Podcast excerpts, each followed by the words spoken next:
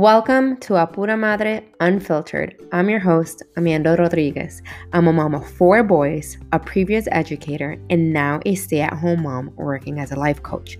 This is a place to come and get inspired and motivated and hear stories you can relate to and just see we don't always have to have our shit together. So come and join me as I share about living life Apura Madre.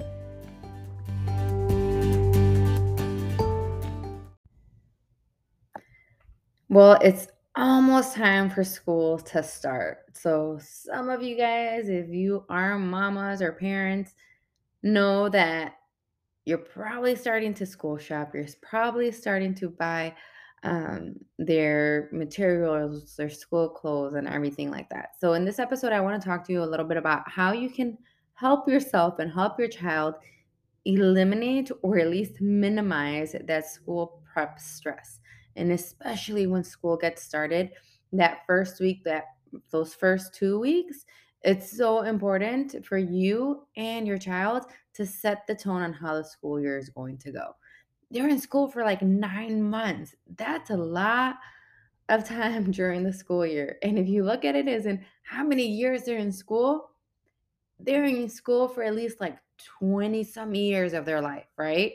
So early on if you get them into a routine and a habit that minimizes their stress around school time, you are setting them up either for success or for failure based on how you get them ready to start the school year.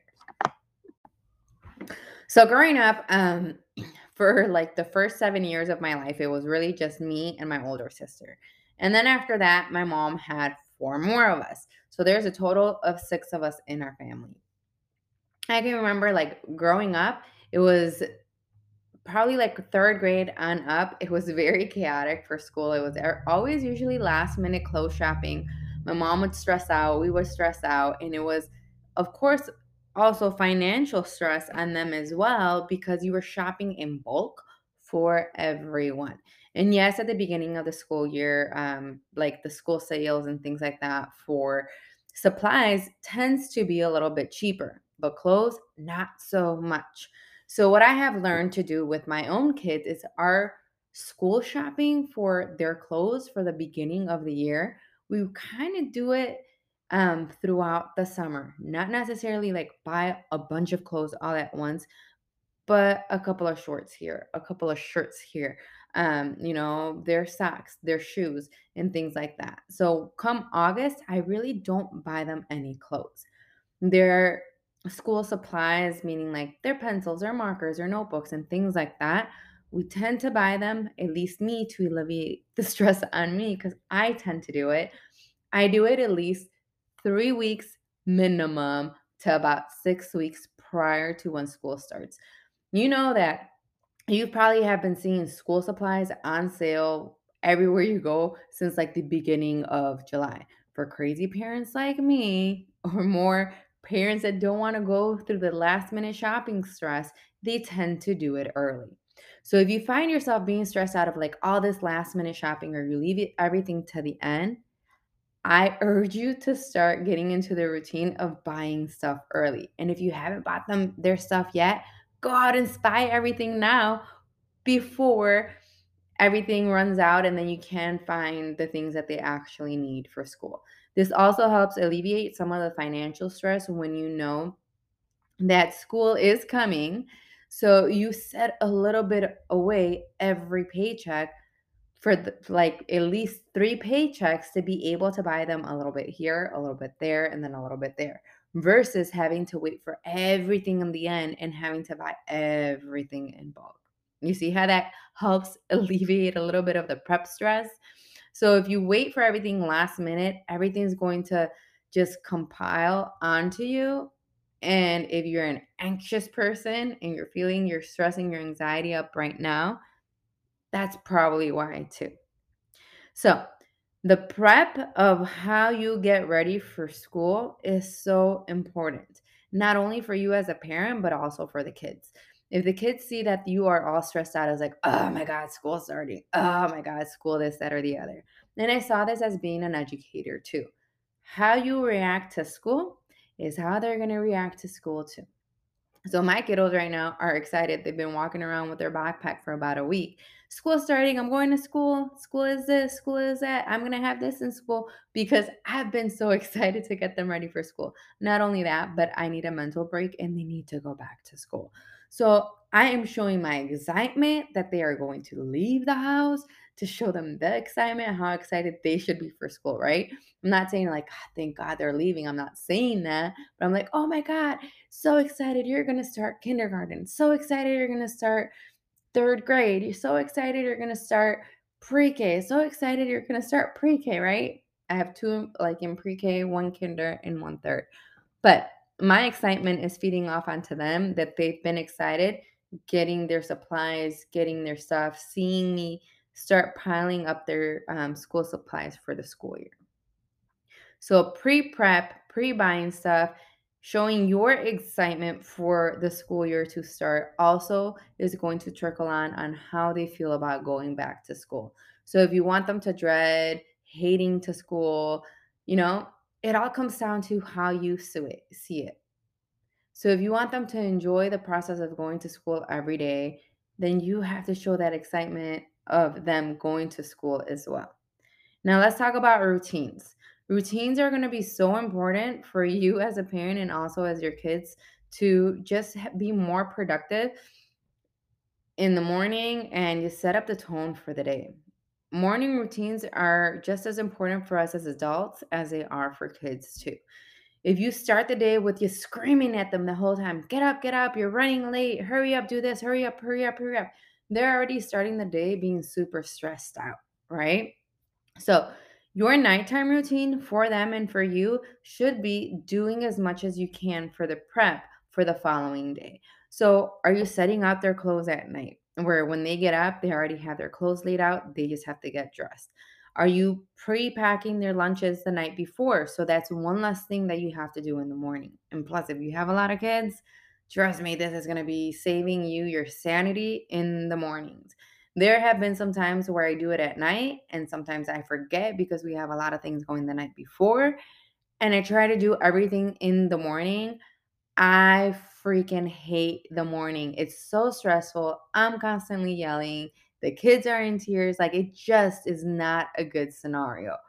So, the more that you can do at night to prepare yourself for the morning, the easier and smoother your mornings are going to be, right? So, do you have to like write a calendar out of what you guys are going to be eating for breakfast? I do that, my meal planning.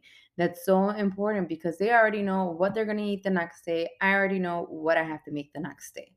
So, doing as much as you can at night to prepare yourself for the morning during the school year and not even during the school year, like every day throughout the year, even when they don't go to school, it's so important. And keeping those routines, even when they are on their breaks or what the days that they may have off of school. Um, so they get used to that routine and they start doing it on their own. You're building those habits for them to have when they grow up as well. And everybody's routine and schedules may look a little bit different based off your work schedule and of course who is the primary parent or who helps you out with their with the kids of how you get things done for the morning at nighttime. The next thing that I know that is super important also coming from education is making sure that your kids have enough sleep. There have been so many times where I have been teaching in the classroom and the kiddos are just falling asleep. So I asked them, like, hey, what time do you normally go to sleep? I don't know. I'm not sure. My mom lets me go to sleep until, you know, I fall asleep on the couch. I get it. Like, parents that sleep, that work at night, sometimes you don't have a consistent figure taking care of them And night. I understand that. But if you can set that expectation, like by 8 p.m., they have to go to sleep or by 9 p.m., latest 9 p.m., depending on what age group they're in, to make sure that they have a restful sleep is going to definitely impact how they do in school. And not only that, you're setting them for success to have healthy habits when they get older as well. No one is a night owl, no one is a morning person. You create those habits by the routines and the expectations that you set for yourself and the routines and expectations that you set for your kids as well. There have been times again that I stay up late watching TV or doing whatnot. My husband comes home late from work, so I'll stay up waiting for him to get home from work. The next day, I feel like crap. And it takes me a couple of days to recuperate from that lack of sleep. Now, imagine if you're doing that every single day. And your kiddos, they don't go to work. Imagine if they're doing that every single day. Their bodies need time to shut off and they need a lot more sleep than what we do as adults. So, getting them into that routine of having a set bedtime is going to help you make the morning a lot smoother because their biological clock is going to start waking them up at a decent time where you don't have to, as a parent, be yelling at them to wake up in the morning. So, on top of that, you have your routines for your morning, for your night to make your day a little bit smoother on how you end it and how you start it. Also, having a set time for daily de stress time for you as well as for the kids. So, what does it look like when they come home from school? Do you just go to homework, homework, homework, and then it's like go, go, go and start up for the next day? Or do you give them like at least a 30 minute de stress time? Put all your stuff away and then go run outside or go do something that they want to do, right? For 30 minutes so they can de stress and shut off. What does that look like in your home for them? And what does that look like in your home for you as well? I highly suggest that if you are leaving your de stress time for you as a parent for the end of the day, once they go to sleep, once you get everything done, don't have it be technology driven or watching the TV or anything like that. Have it be you stretching out, have it you be reading a book, right? Have it you be, be sitting down, drinking a cup of tea. Because when you have your de stress time at the end of the day to be just watching TV mindlessly, you think it's a mindless act, but it is very high impact in your brain and in your eyes that it is very difficult for your brain to shut off for the end of the night.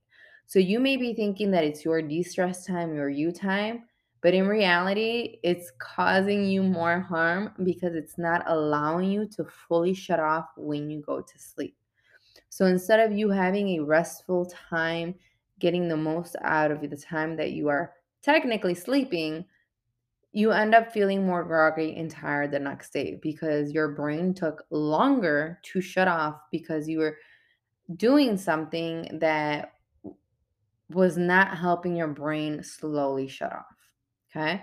So, reading, journaling, doing some kind of yoga meditation at the end of the night for you as a parent is very, very beneficial to help you get the most out of the sleep that you do get at night.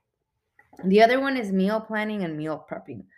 Do you have a routine or a schedule set for you buying groceries? Are you going to go grocery shopping every Friday, every Saturday, every Sunday? Like, what day of the week do you go grocery shopping?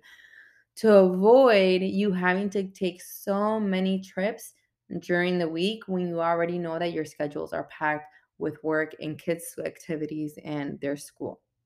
What does that look like for you? Are you planning the meals you are going to make for breakfast, lunch, and dinner to make sure that you, when you go to the grocery store, you're buying everything that you need and also avoiding overbuying things that means that you waste money. So, what does that look like for you? So I hope this episode helps you just set up the tone, set up your routines for the start of the school year. Trust me, I'm not perfect. We have off days, off weeks as well, some more stressful weeks than others, but trying to have set routines for our morning and nighttime and also daily de stress time for us and the children and meal planning and meal prepping for the week is so important to alleviate some of the stress that we can sometimes put on ourselves. So if you did not like how last school year was, just the bustle and go and the stress of getting them ready in the morning and just everything was very chaotic, try to do something different this year. Plan your morning routines. Nighttime, try to do as much as you can at night to set up for the morning, right? And make sure that you all have something you can do to de stress at the end of the day. How you set up the school year for your kids, you're exposing them to positive skills that they need when they get older as adults too. Like how do they cope with stress, right? Are they a morning person or a night owl? That is created. That just doesn't happen. You're not just born being a morning per- person or a night owl. That is habits that are created. And meal planning and meal prepping, how you feel has to do a lot with your nutrition. So if you were being very poor with your nutrition and just constantly going through fast food lines because you don't have time to cook or go shopping, that's also going to affect your mood. It's going to affect your kids' ability on how they produce at school and how they do at school as well. So I hope this episode helped you in some way. If you have friends or family that might benefit from listening to this, go ahead and share it with them or tag me in your stories at it's Amanda Q Rodriguez. And don't forget to subscribe so you don't miss another episode.